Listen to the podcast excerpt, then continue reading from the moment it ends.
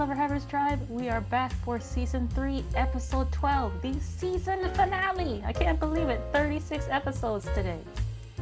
So, today we are going into our last episode that had to be rescheduled due to technical difficulties with Maria Scheibengraf, an Argentine living in the UK. I can't wait to hear this story. I've been waiting two weeks for this, so I hope you're as excited as I am. It's been a long wait, but I guess third time's the charm so it worked this time around. Yeah. I was so excited. It's like, yes, finally. Maria, I want to start out with something that people might be like, oh, Scheibengraf, that must be her husband's name. That's your name. It's my name. I'm not married yet. I'm getting married next month, but I'm not taking his name either. I, I love Scheibengraf too much. It's my granddad's name. He was uh, German and he migrated to Argentina, escaping the war because his mum was among the persecuted groups during the war. So they just escaped to Argentina, and that's where he met my grandmother, who is Syrian. So quite a mixture there. And I inherited the surname, but I'm very much Latin. wow, that's pretty cool. Yeah, most yeah. people don't realize that Latinos aren't just from Spaniards, people of African descent, or indigenous people. Mm-hmm. So I didn't realize your grandmother was Syrian. That's pretty cool. Yeah, it's, it's such a mixture family. There's people from Portuguese descent. There's just so much mixture, which I love. I think it, it makes it quite cool. yeah, even with the Asian cultures, the people don't really realize that one of the presidents of Peru was of Japanese descent. Yeah. It's definitely old world came and got together and mixed all together and made a whole new group of people. Yeah, totally. Uh, it's all over the world. The mixture and the mingling of cultures is the same across the world, and it's really nice to be aware of it and to celebrate it. Yeah, everyone is a clever hybrid, whether they realize it or not. Yeah. but you and your team, Maria, have really been fixing a lot of misconceptions with translation as well. Uh, I know we talked about this before we went live, but a lot of people think that people who speak Spanish, either from Spain or Mexico and that they speak the same type of Spanish, but that's not true. Could you give us some examples of how that works? Yeah, it's the same as American English and British English and Australian English. It's the same language, but it's different varieties. Every region has certain features that are particular of that region that make up the variety. It's normal to hear about Latin American Spanish as a whole, as an umbrella term, as it as if it was one homogeneous group. It's not. It's just that the differences among Latin American countries in terms of language are smaller than between Latin as a whole with regards to Spain. So that's the only reason we speak of Latin American Spanish. But the reality is that there's as many types of Spanish as speakers really. It's the same with all languages in the world. In terms of argentinian spanish for example they they say that it's a great mixture between italian and Spanish. We often hear that we are Italians who speak Spanish. There was a big wave of Italian immigration into Argentina back in the day, which influenced our language a lot. One of our most salient features, linguistically speaking, is how we address people informally. We don't say tú, we say vos. All verbs change accordingly. That gives you an immediate hint that you're speaking to an Argentinian. Also, the way we pronounce the double L instead of lluvia for rain, we say lluvia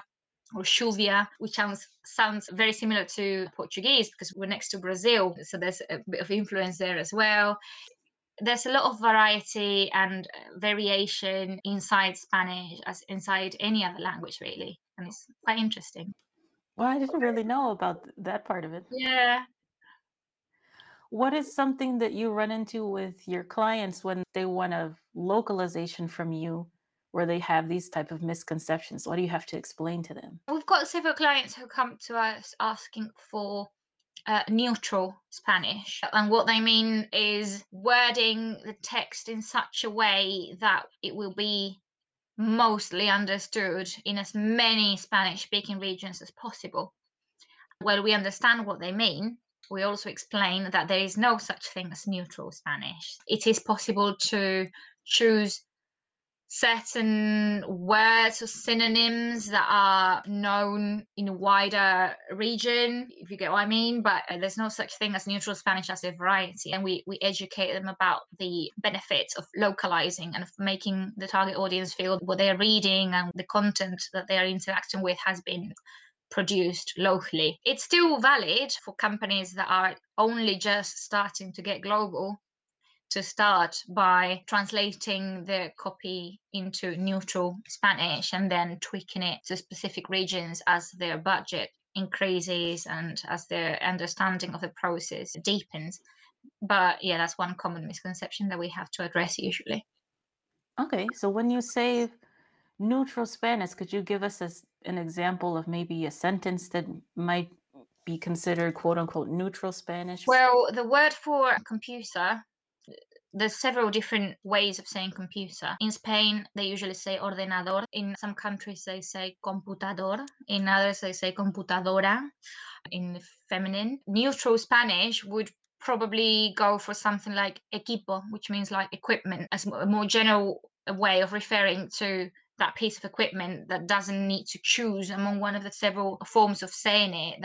Okay, yeah, that's like a a good way to find a compromise. I hadn't thought about even that word before. Okay. Yeah, it's usually it's usually at the at the terminological level. You, you make choices or, or even verbs sometimes. You choose the forms that will be understood in the most places, basically. Mm-hmm. All right. With your team that you're working with, Maria, you have a team of all women that have known each other since college. Yeah. It's a weird dynamic. Maybe weird to me because it's so new. It's not like a freelance agency, but no one's the boss either. So how do you classify Crisol translations? What do you call yourselves? A boutique team of freelancers or a collaborative team of freelancers, not one person, eh, not an agency, the best of both worlds, somewhere in between where we can offer the personalization and the the dedication that you will get from a freelancer, but also the increased output, the technology, and the resources of a company. It's four of us. Each of us specializes in a different area. So we let our clients put the team together. Sometimes they just want to work with one of us or with two. Sometimes they want the whole team. When they want the whole team, we put the subject matter expert in charge of the project to oversee and sign mm. everything off before it goes back to the client.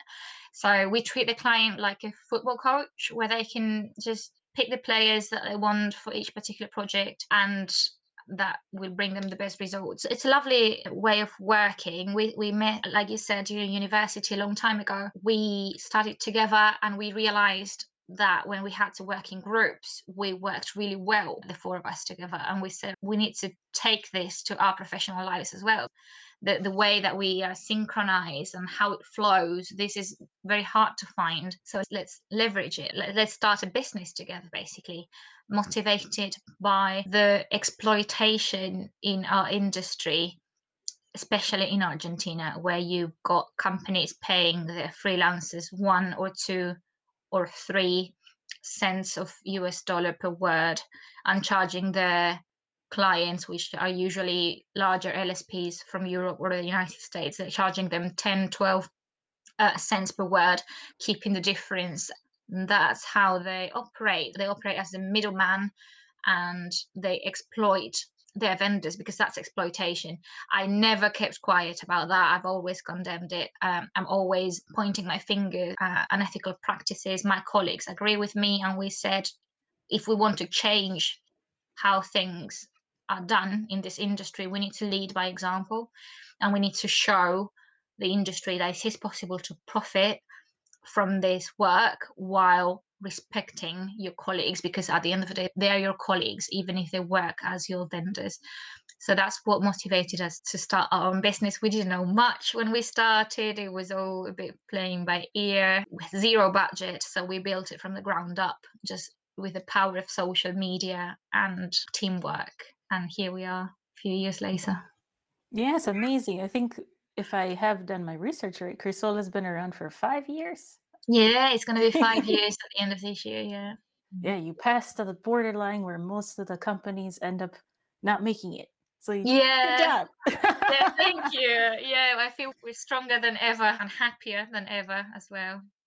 Yeah, it's amazing. You mentioned that you have a, a, synergy and things flow really well. Women in general, we have this tendency to be better listeners most of the time. But what is it with the four of you that helps you work so well together? What are certain things that you do?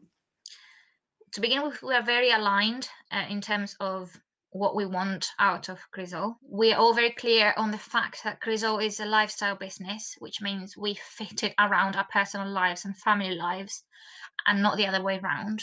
We don't want to scale our business into a massive company serving thousands of clients. We're not interested in that. We want to stay small because we see the advantages of staying small. We want it not to take over our whole lives and still choose when to work, how much to work. So we are all aligned in that regard. We are also very good at different things which makes us complement each other really nicely. I'm good at coordinating stuff. That's why I'm the operations manager. But then Paula, for example, she's got an eagle eye. So she does all the proofreading because she won't ever miss a comma anywhere. Anto's really good at researching and, and Julieta is really good at, at writing in a very inclusive manner when we work with clients in the humanities sector. So we pull all of our strengths and we combine them. We're clear on our own limitations and on our strengths, and we've learned to pass the ball on to the next one when we know that they will perform better. Been polishing that way of working over the years, and it's getting better and better each time. Yeah, that takes a lot of humility. It's very nice to see that. Thank you. You've been running this conference is it for the past two or three years that you that Crisol Translation has had the conference? Last year was the first one, and we've got the second one this year, the Creative Language Conference.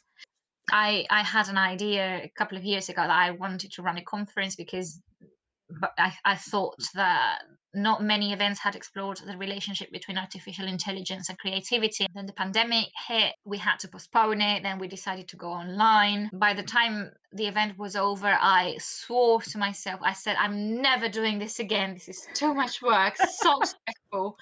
And then a month later, I was organizing the second one which is this year. It's not going to revolve around AI this time around. It's just creativity and creative language. But we've already outsold the tickets in comparison to last year. Our keynote speaker this year is the global marketing director of Sony Music International. So we're really looking forward to that.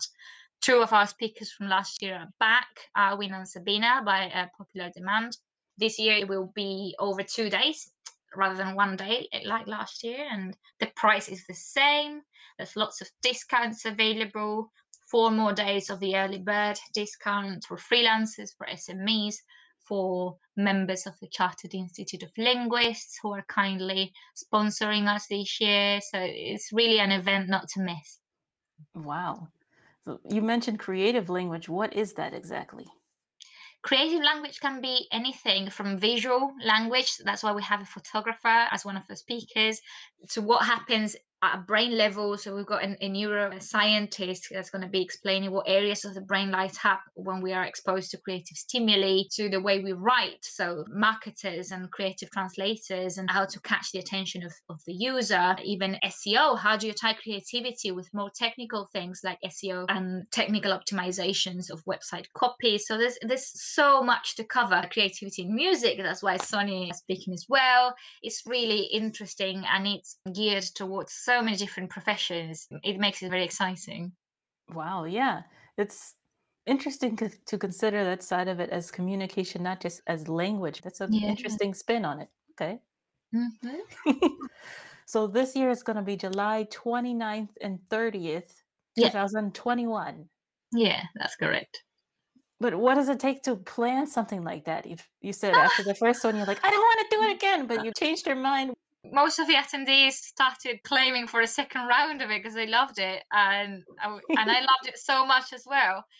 That was like okay fine i'll find the strength and i'll do it again i'll organize it again. It was so delightful so enjoyable. It takes a lot of time a lot of patience a lot of talking and reaching out to people, a lot of learning and studying how to market it and how to pitch sponsorship for it in general, I feel a lot more confident this time around than last year because last year was my first time and I knew nothing about it. Luckily, I had the support of Alan Presh and Sarah Presh last year. Alan will be back this year again to support me with hosting it. You know how we were talking behind the scenes before before we went live. We were talking about the the technological problems and when connections don't work. Well, last year, as I was introducing and welcoming participants before the first talk, my Wi-Fi went down in the middle of it.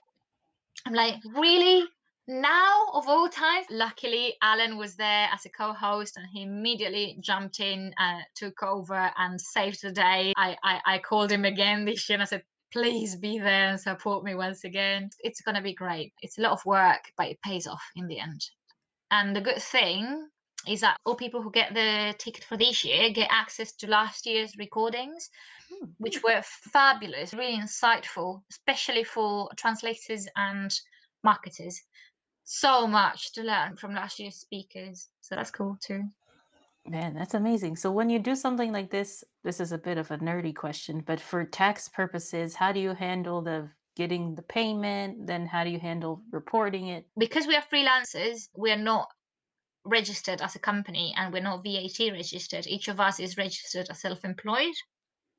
So it's like any other self employed would do. You declare your earnings uh, once a year at the end of the tax year. You go about it normally. When guests want to purchase a ticket for the conference, they just go on the website, they fill out a ticket request form we get it on our end and then we issue the corresponding invoice. They can also pay directly on the invoicing platform or they can send payment via PayPal or direct bank transfer, whatever suits them. Then for tax purposes, I just declare that as, as earnings um, every year. That's also what allows us to offer the ticket at such a low price because the costs involved are not high at all, especially mm-hmm. with hosting it online. Yeah, good point. How do you host it online? Are you using a particular software? Zoom worked very well for us last year, so we're, we're doing it again this year. You don't change a winning team. true that. True that. are you using Zoom as just like regular Zoom or Zoom webinar? How are you doing it? Zoom webinar, yeah. So it's the paid version of of Zoom that lets you schedule webinars, and then we just share access to each of the talks with the attendees. So each talk has their own URL and password, and they receive that in an email, and they just log in to the corresponding ones. Yeah, very cool. See, you guys, mm-hmm. it doesn't have to be super complicated. Yeah, simple but not easy. Nice to know that. Zoom is the best. It was the precursor of everything, the first one there. There's so many options in the market at the moment, but I stick to the one that I like. If it ain't broke, don't fix it, like we say. Yeah. being a freelance, you got so much stuff going on. You and Anto are also parents. Yeah. I, I love how on the site you have your son is the director of Hugs. That's so yeah. cute. and Anto's um, son Faustino is the fun and cuteness manager. Yeah, so exactly. Cute. Yeah, they're, they're like we're working from home, and they're just a lot of the time on our laps, banging the keyboard and trying to to work with us. Alex, my son, is one year old, and I gave him an old laptop that doesn't work, so he sits in his he sits in his high chair with the old laptop and pretends to work, and I work next to him, and that's the only way he'll let me work. So I thought, well, it's only fair to give him a, a position at the company. Yeah, it's a good practice. I did the same thing with my dad. I have a picture of me somewhere wearing a onesie and a very full diaper, one hand on the computer and a pen pointing, like, go back to work face. so it's good practice. Yeah, it's actually. Who knows? By the time he can talk, he might be imitating you. Be like, hello? Hello? Yes, I, I don't have time to talk to you right now. I'm working. Yeah, well, they're digital natives. I'm surprised at how easy he uses my phone. He knows how to unblock my phone, and he swipes up and to the side. He's one. I'm like, how? They just they're just born like that. Yeah, that's the truth. One thing that I'm noticing though with the digital native generation, and I'm seeing it a little bit with myself too, they can learn a lot, but they're not as willing to dive deep into things that they're not Hmm. familiar with. Have you noticed that? No, I haven't. That's that's interesting to hear. Yeah, I just noticed that we're getting more into the age of bite-sized content, which is really good for learning certain things, but other things you need to take time to digest. Well, I do know notice the impatience. Yeah, I, I attended uh, a, a conference just before the pandemic, and, and one of the speakers was saying in the Tinder generation, everyone and everything is on a three second audition. And that's exactly the case. Yeah, that's true. What do you think that I guess content creators or even teachers can do to overcome that mindset to help people still want to learn deeply? First, you need to catch their attention. So you need to be very thoughtful and mindful of how you're going to use those three seconds that they're giving you to get their attention, to get them to listen to you, to get them to hear you, and then take it from there. It's what marketers do, it's what teachers do, and also adapting to current times. I don't know, I'm not a teacher, I'm just thinking about my own son. But I think it's good to to stay up to date and to adapt to everything that's changing technologically speaking. Yeah, you might not be a licensed teacher, Maria, but moms are their kids' first teacher. Yeah. yeah, that's a good point. I've had to learn that too. I don't know. I was fighting making clips of the podcast. I'm like, no, they should watch the whole thing to get the context. But I need to start making more clips now. I, I just know that's where I need to go. Yeah, I'm already impressed by the whole setup here with the streaming and the links that appear at the bottom. It looks really nice and, and, and professional, and I, I would not be able to do it without hours and hours of studying and watching tutorials. Mm, and it doesn't come natural to me. Thank you. This is after hours and months of, oh, that's broken. I need to do something else. So this is the final product. yeah, I, I can tell. It's really, really good work. Thank you. I appreciate that. We talked about with Abby last week that Google is about to change the internet. It could either destroy the internet or make it better. Yeah. so, what are your thoughts on that algorithm change that's coming next month? Yeah, 21st of May, the Core Web Vitals algorithm change. I think it's only logical. Google is picking up on the fact that user experience is a cornerstone of everything. It wants to serve its users with what they need, what they want, and not just generally what exactly what they want when they want it. So it's starting to prioritize relevance, but also website speed, which it didn't used to before. In my own experience and in my opinion, if you prioritize user experience already Uh, with your site and with your product, then you shouldn't be worried about Google updating its algorithms because it's around user experience. So if you're already wary of it and, and you do your best to keep UX the best possible, then that's fine. You won't be affected by by Google algorithms. I, I do like them. I do like that they update them because they, they give a chance to smaller businesses and, and smaller websites that maybe don't have the best domain authority, but they are providing really good user experience and very relevant content and with great website speed. They get a place among the first results on, on Google's results page. So I think that's great. Yeah, that's an interesting perspective. It might even make it hmm, not more equal, but more equitable. Yeah, it's leveling the, the, the field a bit, which is only right. Another thing that has been blowing up the internet lately, a lot of companies that were brick and mortar before, they just had a store and they were relying on uh, foot traffic for people to come in, or maybe they relied more on orders from Amazon. Now they need to get their website on point with SEO, Yeah. but that's become a buzzword. People don't really understand what that means. So, could you explain what SEO actually is? To begin with, it's, a- it's an intimidating concept, but it- but it shouldn't be. Basically, SEO means adapting your copy, your website copy, to what Google favors when it comes to serving its users with results. So it's search engine optimization. There's lots of things that you can do when it comes to search engine optimization, which are back end. So everything that's related to the design of your website and the links and the code. And then there's the front end, like the content and the keywords. and It's very difficult to explain everything involved in SEO in just a few minutes, but it's basically a, a, a huge optimization that you carry out. What I always say, however, is the cornerstone of SEO is user experience. So if your website is user friendly, it's also SEO friendly already.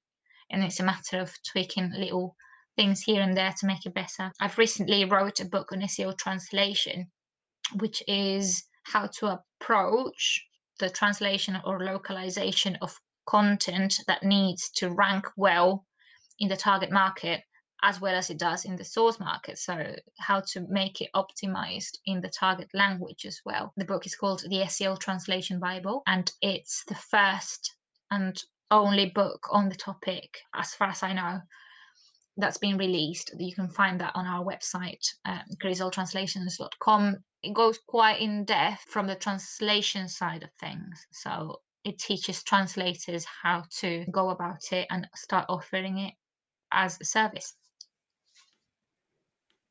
Okay, yeah, I was gonna mention that right after this point.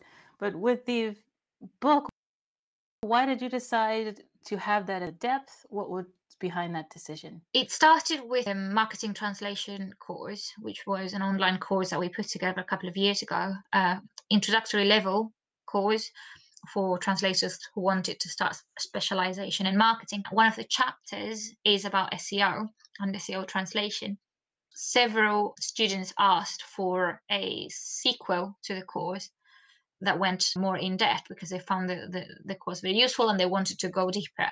We were starting to put that together and I realized just how much work it was to record my voice over every single slide and put the slides together and upload the course to the platform and manage the users that signed up. It was so much work that I just thought there's no books on the topic anyway, so this might as well just be a book, an ebook.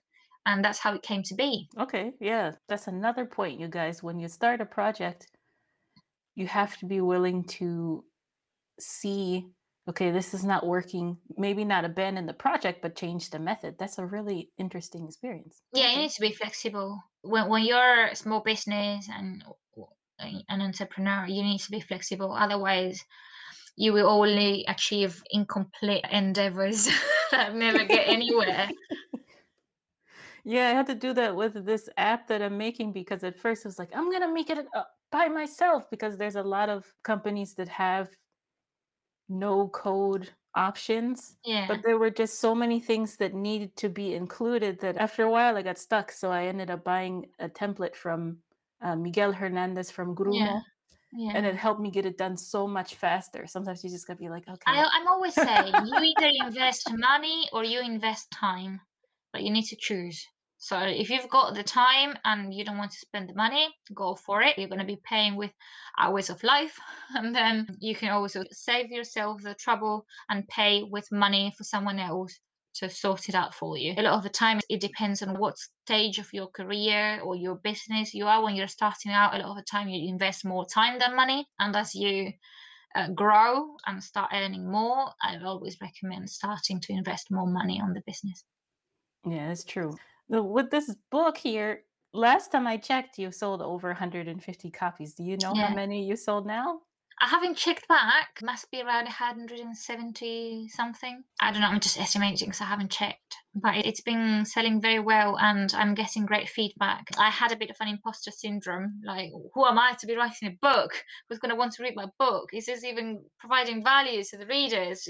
I was second guessing and doubting myself a lot. So when I started receiving the such great feedback, it just it, it was a relief and it made me really happy. I'm feeling a lot more confident now that everything is good and is providing value and it's a great value for money.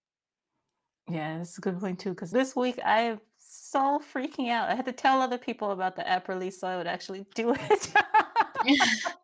yeah, hold yourself accountable. The same happened to me with the book. I I arranged a speaking gig with a company where I would be talking about the book and promoting the book, and the book wasn't released yet. so so that gave me the deadline that I need to publish the book by this date because then I will be promoting this webinar and yeah that's what I did otherwise I would it would have taken me a lot longer just because it was never perfect enough yeah even with this digital era it's like a good thing and a bad thing you can sit on it for as long as you want to but then once you release it it's so much easier to make an edit so yeah. it's not the end of the world. Exactly. We're all humans and I I love it when people point out mistakes that I've made. It, it doesn't knock my confidence down. It used to, not anymore, because I understand that we're all humans. In in my personal case, I'm a mum, so I'm constantly tired and sleepy. I'm more prone to making mistakes, and that's why I've got a team behind me who has my back and who makes sure that everything is on point. Yeah, just of good quality. Yeah, there's a, a proverb that sweet words from a false friend may seem nice, but a slap from a real friend is more valuable. Totally. I agree. I hadn't heard that, but I agree. But yeah, so you need not like this is bad, but constructive criticism to keep growing. Yeah. But also, never take constructive criticism from people who've never built anything. because a lot of people will just try to bring you down. Uh, in it as constructive criticism, and it's not. So it's it's also important to to know who to listen to. Yeah, but besides them not having built anything, what's a good indicator of maybe I should consider this and meh? I think it all comes down to the relationship you've got you've got with a person and we all have our instinct telling us this person is trying to bring me down, down or this person cares about me. Yeah, that's true. You'd be like, this doesn't feel quite right. There's probably a reason why it doesn't. Yeah.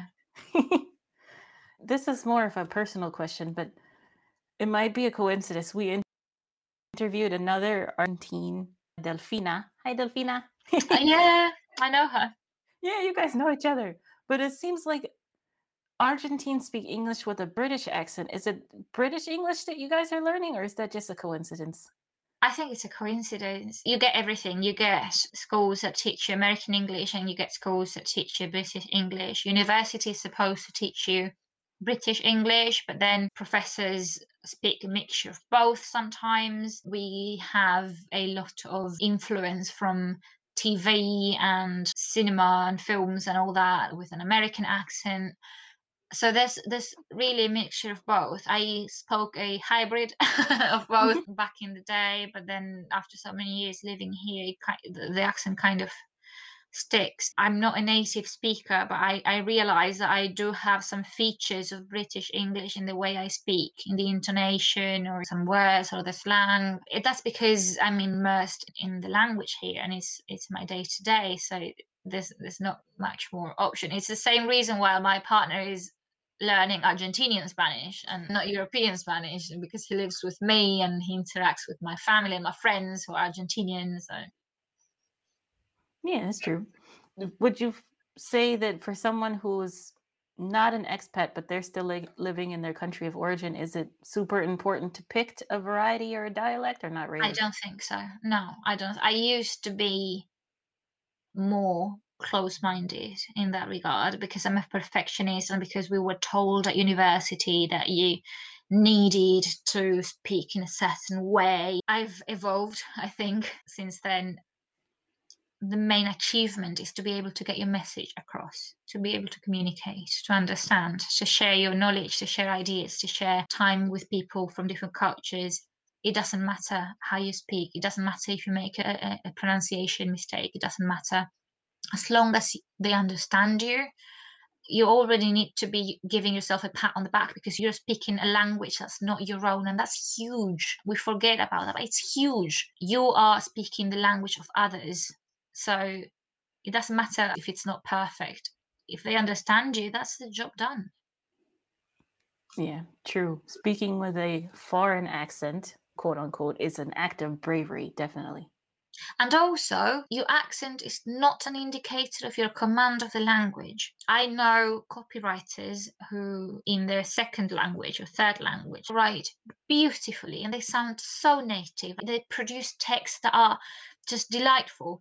And they speak with an accent, but that's a different story. It's a different aspect altogether. The accent that a person has is not a measurement of how well they they can use a language professionally. Definitely. I get that a lot with my clients at the beginning. They're like, I want to reduce my accent. I'm like, it's not the accent that's the problem, you guys. Speaking with no accent sounds like this. Mm. Everyone, mm. everyone has an accent. Exactly. Everyone has an accent. Every single human being in the world has an accent.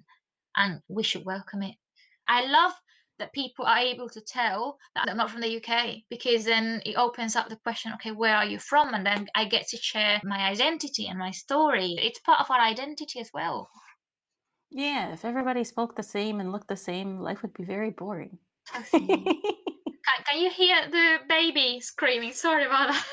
That's okay. We'll wrap it up. But Maria, I really want to thank you so much. Like mompreneur, you got a lot going on. But thank you so much for being here with us today thank you for your patience and for rescheduling twice after all the technical problems. And it's it's been lovely. I, I really enjoyed it and all the questions and the insights from you as well. So thank you for having me. I appreciate it. Hopefully we can have you again in the future. Yeah, of course. Count on me. Well, I'll let you go, but let me talk to the Clever Hybrids tribe right now. Okay. hey, everybody. Uh, thank you so much for being here with us for our season three finale. I'm so glad we finally got to meet Maria face to face, digitally anyway, and to hear some of her insights. But for those of you who want to hear about that Creative Language Conference, again, it's July 29th and 30th this year. Go ahead and check it out on that website, C as in cat, L as in Larry, conf, C-O-N-F, dot C-O, dot UK. And for those of you who are audio listeners, this will be in the show notes as well just as I've been freaking out during this episode, our app is going to be available. Ah! so if you want to hear more about that, check out cleverhybrids.com. Remember, this first course is coming out is free and it will be covering the most common mistakes that even advanced learners make in English to help you level up. We'll see you as we go along in the next couple months, but our next season will be starting in the summer, either June or July. So stay tuned for more updates.